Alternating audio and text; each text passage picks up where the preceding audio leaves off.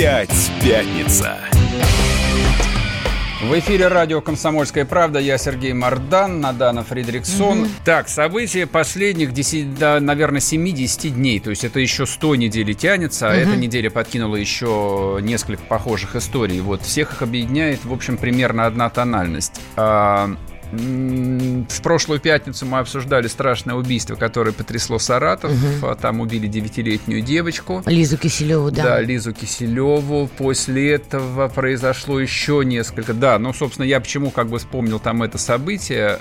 Не хочу его еще раз обсуждать. Мы его достаточно там полно обсудили.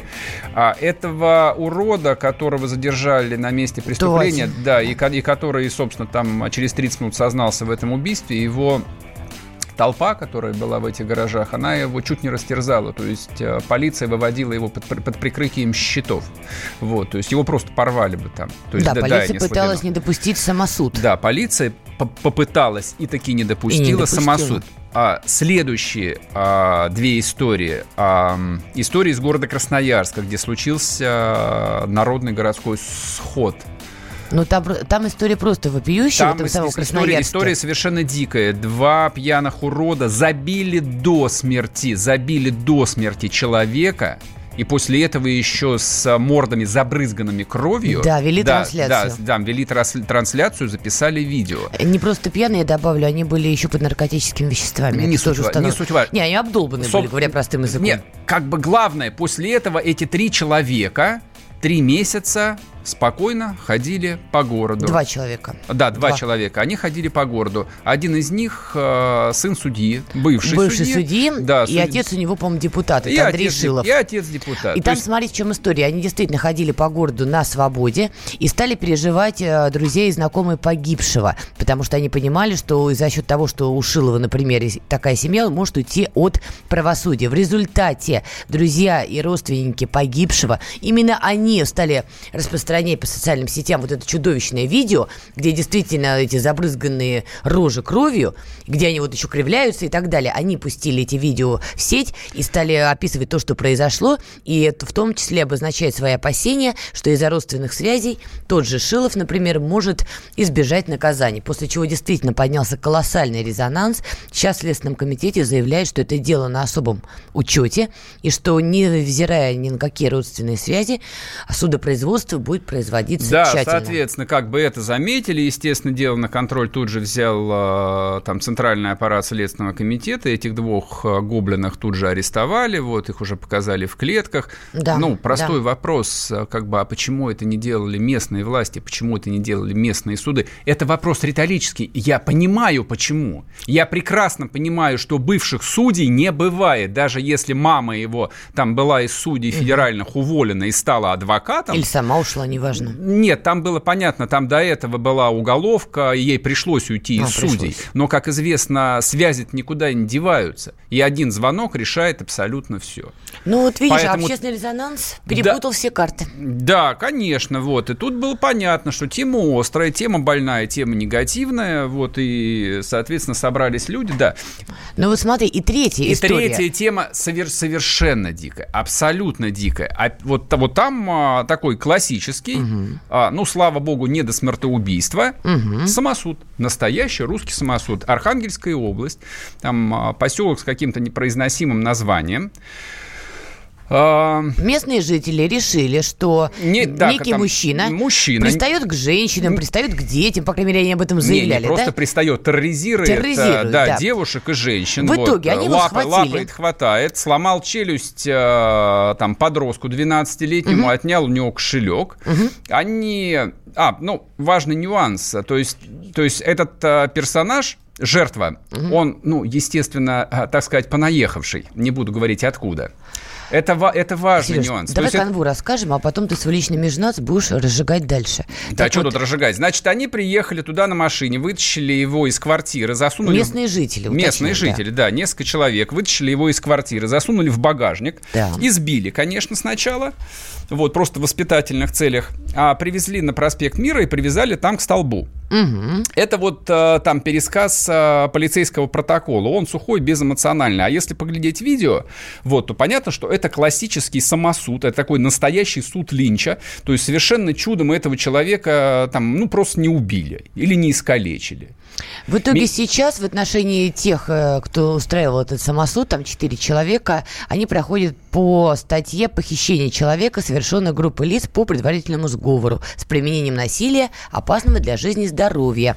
Сам человек, которого привязывали к столбу и вершили над ним самосуд, все обвинения отрицает. Признан невиновным его отпустили, естественно. Его отпустили. То есть, с одной стороны, мы понимаем, что когда происходит вопиющее какое-то преступление, просто чудовищное, у людей бурлит кровь, люди требуют справедливости, око за око, кровь за кровь.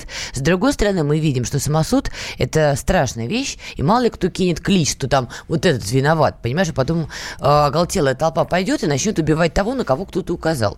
Конечно, самосуд надо каким-то образом пресекать просто на корню. Вопрос, как это сделать? Значит, здесь речь не о самосуде, на самом деле. И об этом тоже. Самосуд – это не более чем эмоциональная реакция людей, которая… Ее легко спровоцировать, Сереж, очень легко. Ее очень нелегко спровоцировать. Легко.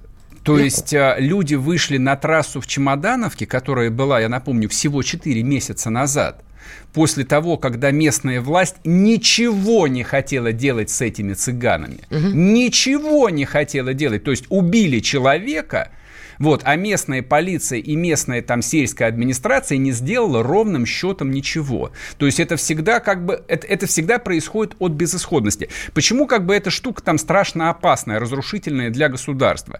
То есть как, в момент, когда люди перестают верить в закон, государство заканчивается. Вообще любое там более-менее организованное человеческое общество, даже на уровне там первобытного племени, возникает только когда люди подчиняются некому там писаному, неписаному закону. Угу. Когда возникает самосуд, все. Это значит, распадаются все внутренние связи. Это полный коллапс, да, это хаос. Да. Следующий этап, ну, Россия там знает об этом лучше, чем многие, наверное, за исключением Сирии. Погромы начинаются. Да, погромы – это изобретение революционных журналистов. Начинается русский бунт. Бессмысленные и беспощадные. Когда людей вешают на воротах, а хозяйским лошадям вырезают глаза. Господи, вот. Лошадям-то зачем? Это просто, я цитирую воспоминания там, о революции 1905 года, поняла, когда добрые крестьяне сожгли усадьбу, а конюх, который этих лошадей чесал им гривы и кормил отборным ячменем, вырезал им глаза. Это просто это впадение в дикость. Вот что такое самосуд и следующая его часть. То есть я абсолютно убежден в том, что...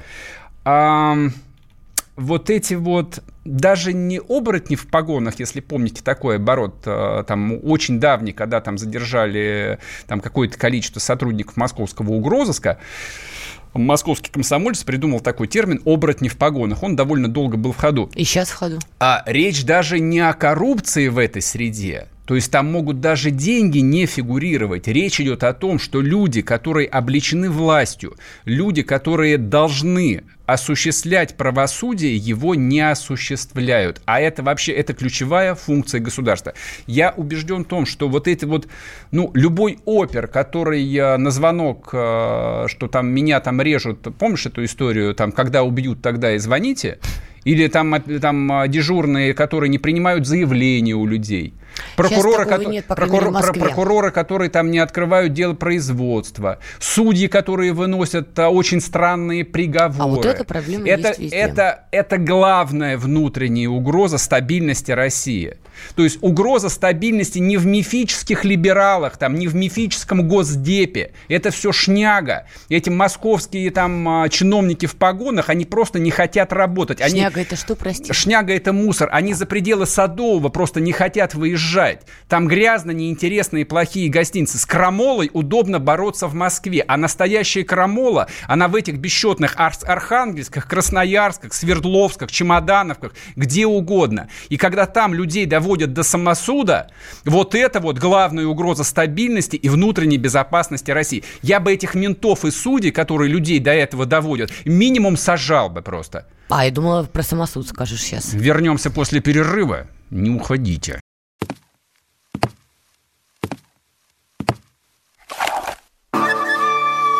Это была тяжелая неделя. Хороший. Ребята, давайте жить дружно. Плохой. Понимаете, не признавали у одного кандидата подпись его родного отца. Злой. А вот что у нас в России, Бред, да? Николай Платошкин подводит итоги недели. Каждую пятницу на радио «Комсомольская правда» в 6 вечера по Москве.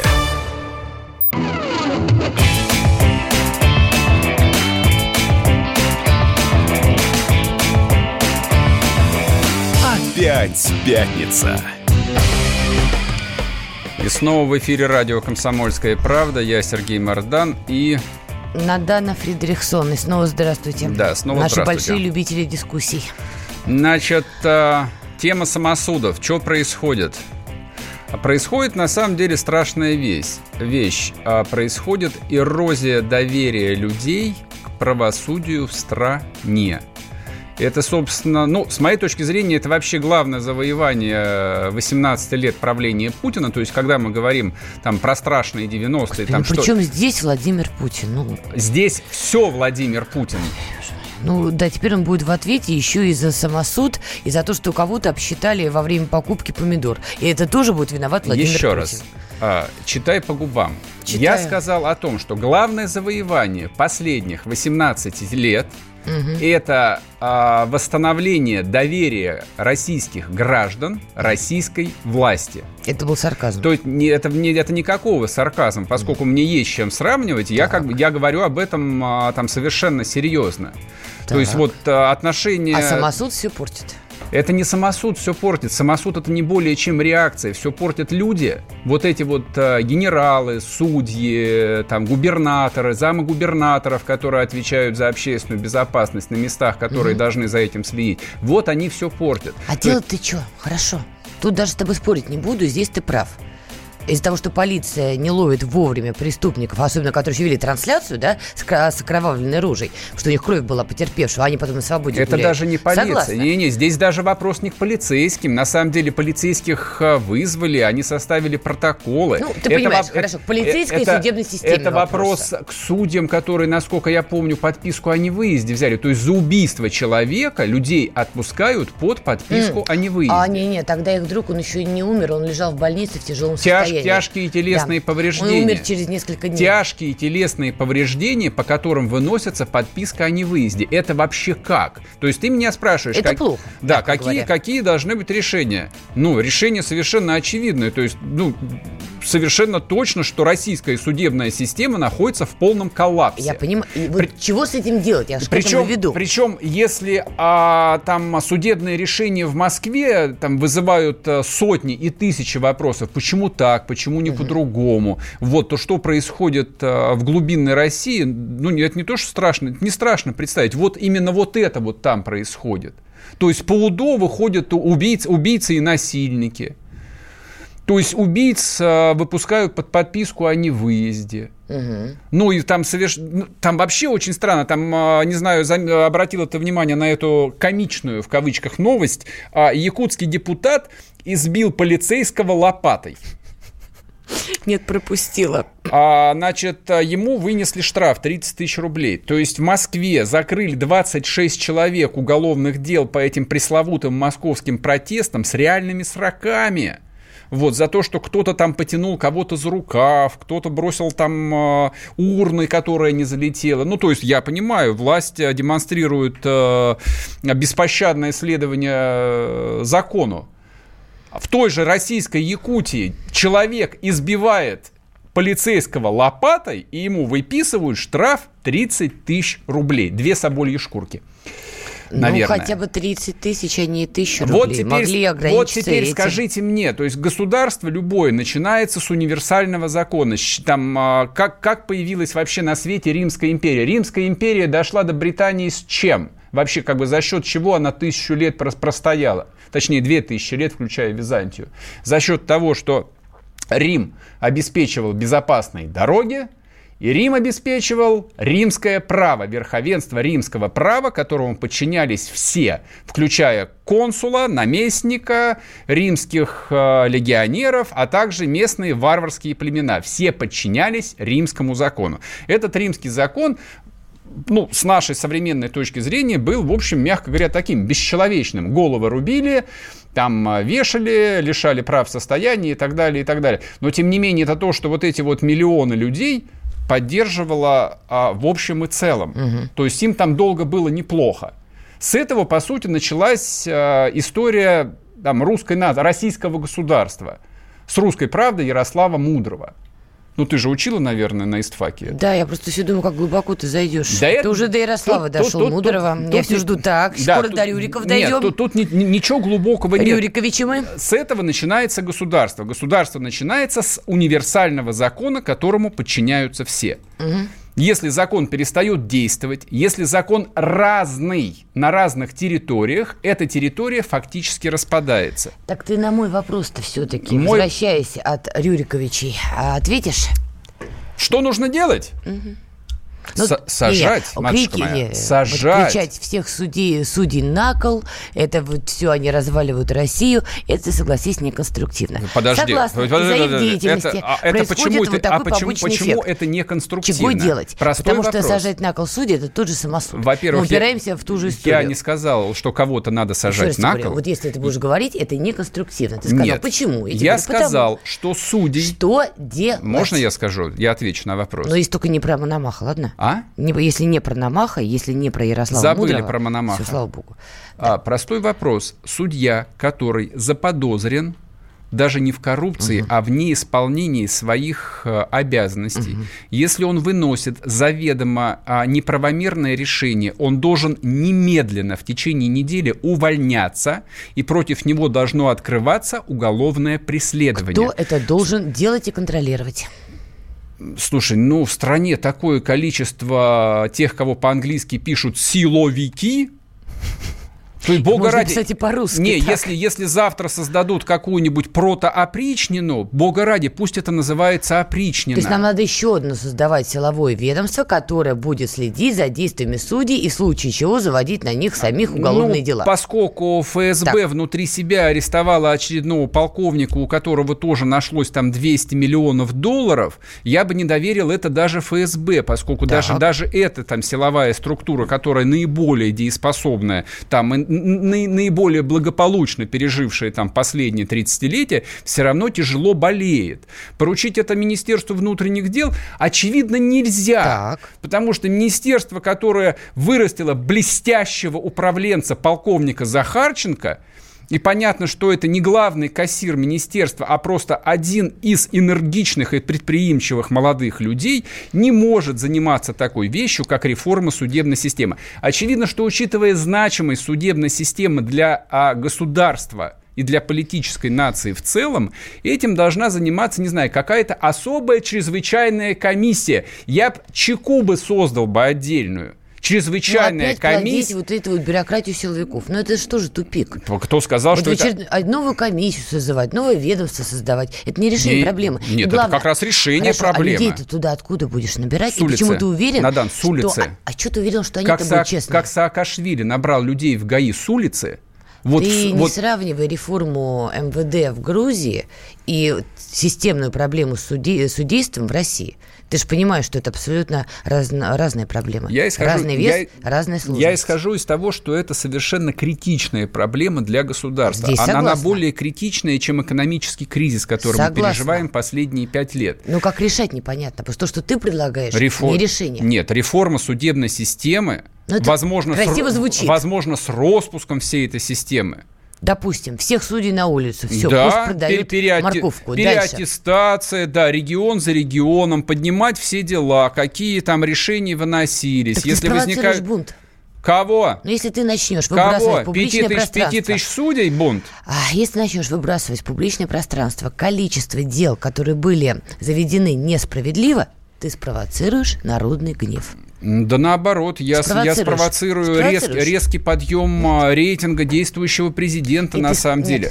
Потому что ты спровоцируешь народный гнев, что какого черта десятилетиями, 20-летиями, да? Вот, а я говорил, что мой там сосед, брат, сват невиновен, а его закрыли, а его посадили, тогда придется проводить амнистию. И пересмотр. И запустится такой процесс. Не бульгуризируй, нет. А что нет? Вот ты проводишь расследование судьи X, неважно какого, да? И ты видишь, раз дело вызывает у тебя сомнения, да? Наверное, человека посадили зря, а вот этого человека почему-то отпустили, а вот этого посадили. Хорошо, ты это выявил, но это же надо как-то исправлять. Так происходит везде. Это же надо сажать того, кого он отпустил, и отпускать того, кого он посадил. Абсолютно верно. И как ты это будешь делать? Ну, так же, как это делается везде. То есть ты хочешь сказать, что подобных историй не происходит? Масса историй происходит. В России это невозможно. В Европе, невозможно. В Штатах это происходит. Но мы не Европа и не Штаты.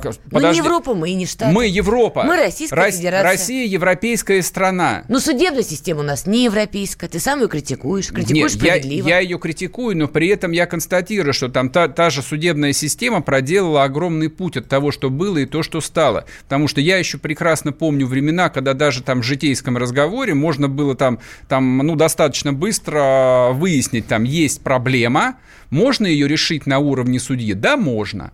Так да, можно. Это было там каких-то 15 лет. Нет, сейчас все гораздо сложнее. Ну вот Красноярск, нет, да, или сейчас Краснодар, где там это преступление произошло. Ты для этого должен быть бывшим судьей, конечно, чтобы решить вопрос с другим судьей. Или но просто если... богатым человеком, который с этим судьей знаком. Совершенно в кафе не так. По утрам, к сожалению, кофе, не так. Просто деньги ничего в стране не решают. Решают все связи. Но, это проблема не меньше. Не меньше, как решать не по Красноярску. Понимаешь, вот, пожалуйста, то же самое. Если ты знаешь судью в Красноярском крае или в целом крае, то твое чадо может творить все, что угодно. Вернемся после перерыва, не уходите.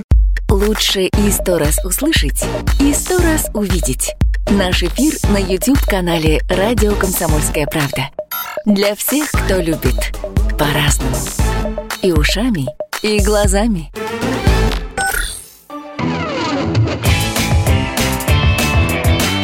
Опять пятница.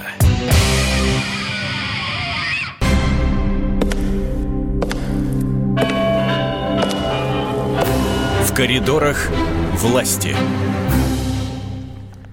В эфире «Коридоры власти». И с нами на связи спецкор «Комсомольской правды» Дмитрий Смирнов. Дмитрий.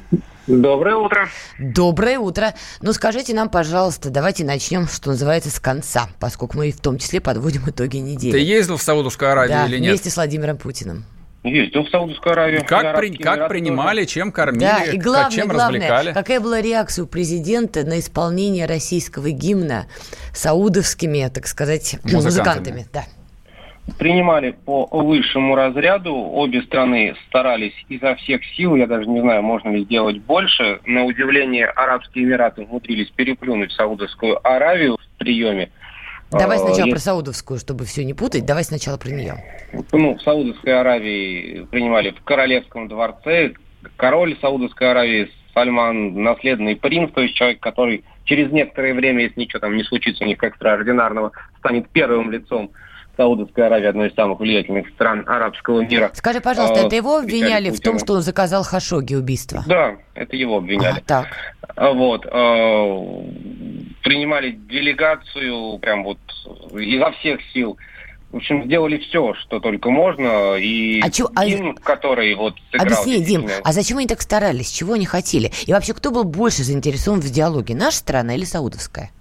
Ну, они старались, потому что, видимо, такое вот у них гостеприимство, если уж они решили, что они принимают человека по высшему разряду. То есть гулять-то гулять. Визит был, то есть это высшая из степеней визита. Да, есть там рабочие, официальные, есть государственные. Путин ездил и туда, и сюда, в смысле в Арабские Эмираты, с государственным визитом, то есть вот выше этого ничего нет, там существует определенный протокол, так вот и саудиты, и эмиратцы, да, они все это дело покрыли в несколько раз с таким вот нахлёстом, что называется. Так все-таки реакция президента, Дим. Вот мы все видели видео, когда исполняли гимн России саудовские музыканты. Мы видели бесценное выражение лица Владимира Владимировича Путина. Может, потом это обсуждалось как-то?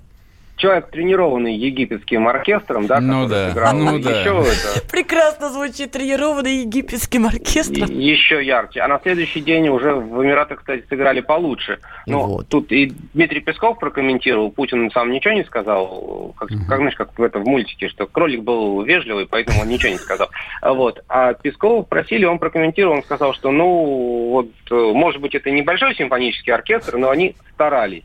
Вот. Нет, ну, видимо, в арабском мире такое прочтение, да, вот там, что египтяне, что саудиты, что Эмираты, вот там вот. Ну, так вот они видят. Слушай, я не понимаю, ну как видят? У них есть ноты. Они это универсальный язык. Они не умеют их читать. Я думаю, что они мелодию на слух воспроизводят. Ну, тогда знаешь, понятно. Там есть какие-то варианты объяснения. Да, я сразу вспоминаю «Крестный отец 2», где там на вечеринке в Неваде там просят музыкантов сыграть тарантеллу, вот, а они начинают играть какой-то, в общем, дебильный американский гимн в итоге. Вот здесь, я думаю, Примерно то же самое, похоже, но, да. Ну, ты знаешь, это был все-таки один там эпизод, да, и совсем, так скажем так, не очень существенный. Ну, это мило все равно было, конечно. А там в Эмиратах, например, они настолько уже, да, вот изощрились, что они, никто не понял, зачем это было нужно, и никто не знает, откуда это взялось, зачем они на машинах, которые вот ДПС местных написали, по кириллице, да, было написано ДПС, три буквы. Что, серьезно? Это я пропустила просто. Полиции. Вот. И как бы у кого не спрашивали, там, у представителей нашей администрации, там, у дипломатов, еще кто-нибудь. Первый раз вообще такое видим. А тем не менее, там самолеты пролетели, нарисовали над кортежем Путина, над аурусом его, гимн России в небе, да, флаг России в небе, триколор. Так. Вот, тоже такого нигде не было, и никто их об этом не просил, и никто бы это не расстроился. А они вот так вот сделали. То есть какое-то фантастическое просто изощренное гостеприимство. И надо сказать, что, наверное, это отразилось и на вот нашей стороне, потому что там, знаешь, особых экономических итогов не было оглашено, каких-то политических, поскольку в Эмиратах вообще там все шло за закрытыми дверями, там было известно, что сейчас идет там совещание по безопасности, сейчас идет совещание по экономике, да, там, вот. Но уезжали все довольные, и в общем, и наша страна, и принимающие вроде как остались счастливы тем, как все закончилось. Ну, надо думать. Хорошо, давай переместимся в наши уже, в родные просторы. Стало известно, что Михаил Сергеевич Горбачев направил письмо и президенту России Владимиру Путину, и президенту Франции Эммануэлю Макрону. Что вообще в коридорах власти говорят по поводу этого послания? Ну, ты знаешь, это только вот новость сегодняшнего утра, что называется, да? Пока ничего там, никаких официальных комментариев по этому поводу не было. Сегодня, конечно, спросят Пескова, что там, получили ли как минимум письмо. Нет, я думаю, получили. Вообще отправил он его, или он только, или он только подумал о том, что было бы неплохо написать письмо. Есть некоторые вопросы к Михаилу Сергеевичу, конечно. Простительно, ему столько лет-то уже, господи. Да, и он вроде как не очень хорошо себя чувствует. Не-не, врачи сказали, что он в добром здравии, слава богу, для его возраста. Ну и пускай. В общем-то, речь о том, что, знаешь, не очень, наверное, ни Макрон, ни тем более Путин нуждается в советах Горбачева. Уж в советах Горбачева однозначно, я думаю, да, Путин потому не нуждается. Потому что результаты его деятельности, они, скажем так, вот, ну... Сереж, скажи ты какую-то, я потому что... Секундочку. Я скажу так, то, что ему дали доживать, это уже, в общем, большое благодеяние, подожди, я полагаю. Дима, а скажи все-таки ты, что ж ты все на Сергея-то перекладываешь? Лицо практически официальное, он не может говорить того, да. Он думает о том, о чем я могу сказать вслух. Спасибо, да, Горбачеву за совет, но я думаю, что Путин обойдется и без него. А я вот скромно всем напоминаю, что Владимир Владимирович Путин, вообще-то, жестко обозначал позицию, что Михаил Сергеевич Горбачев, в общем, достойный человек, и не надо его травить. О чем, коллеги, вам напоминаем. Вежливый человек, как мы говорили. Доброе сердце, естественно. Вот. И потом про некоторых министров Горбачева он говорил очень нелицеприятно, например, про министра Козырева, да, который... Это патентованная мразь, это, конечно. Еще раз напоминаю, что Горбачев не совет дает, а обратился с обращением. Это не давать совет. Да, вот, наверное, да, оно так и есть, да, вот он, Горбачев сейчас, он за все хорошее, ну и мы тоже за все хорошее. Решил старик напомнить о себе, но я уверен в том, что ему лучше бы о себе не напоминать лишний раз. Вот не поминают, и хорошо, да, доживай спокойно. И более интересная сейчас тема с этим визитом Эрдогана, который вот запланирован был на следующий вторник, на 22 октября, вот, и как вот хитрый Эрдоган предполагал, да, что он приедет в Сочи 22 числа, это вот операция их, вот это примирение уже завершится, и будут разговаривать о том, как вот будет видеться мир. А теперь? А теперь вот получается, что они, значит, ввели 120-часовой мораторий сегодняшний. И разговаривать с ним, в принципе, не о чем. Да, а он приедет, а ничего не произошло. То есть еще даже мораторий так не закончится. Вот теперь что он скажет? Он скажет, ну вот мы вот... Да. Мы уходим на перерыв, Дим. Спасибо большое. Да, спасибо. Он прожил эти дни в томительном ожидании. Он считал каждую минуту. И теперь он возвращается. Он голоден и собирается утолить свою жажду. Его не остановить. Твое утро никогда не будет прежним. Максим Шевченко. В понедельник в 8 часов по Москве. Главное – доживи.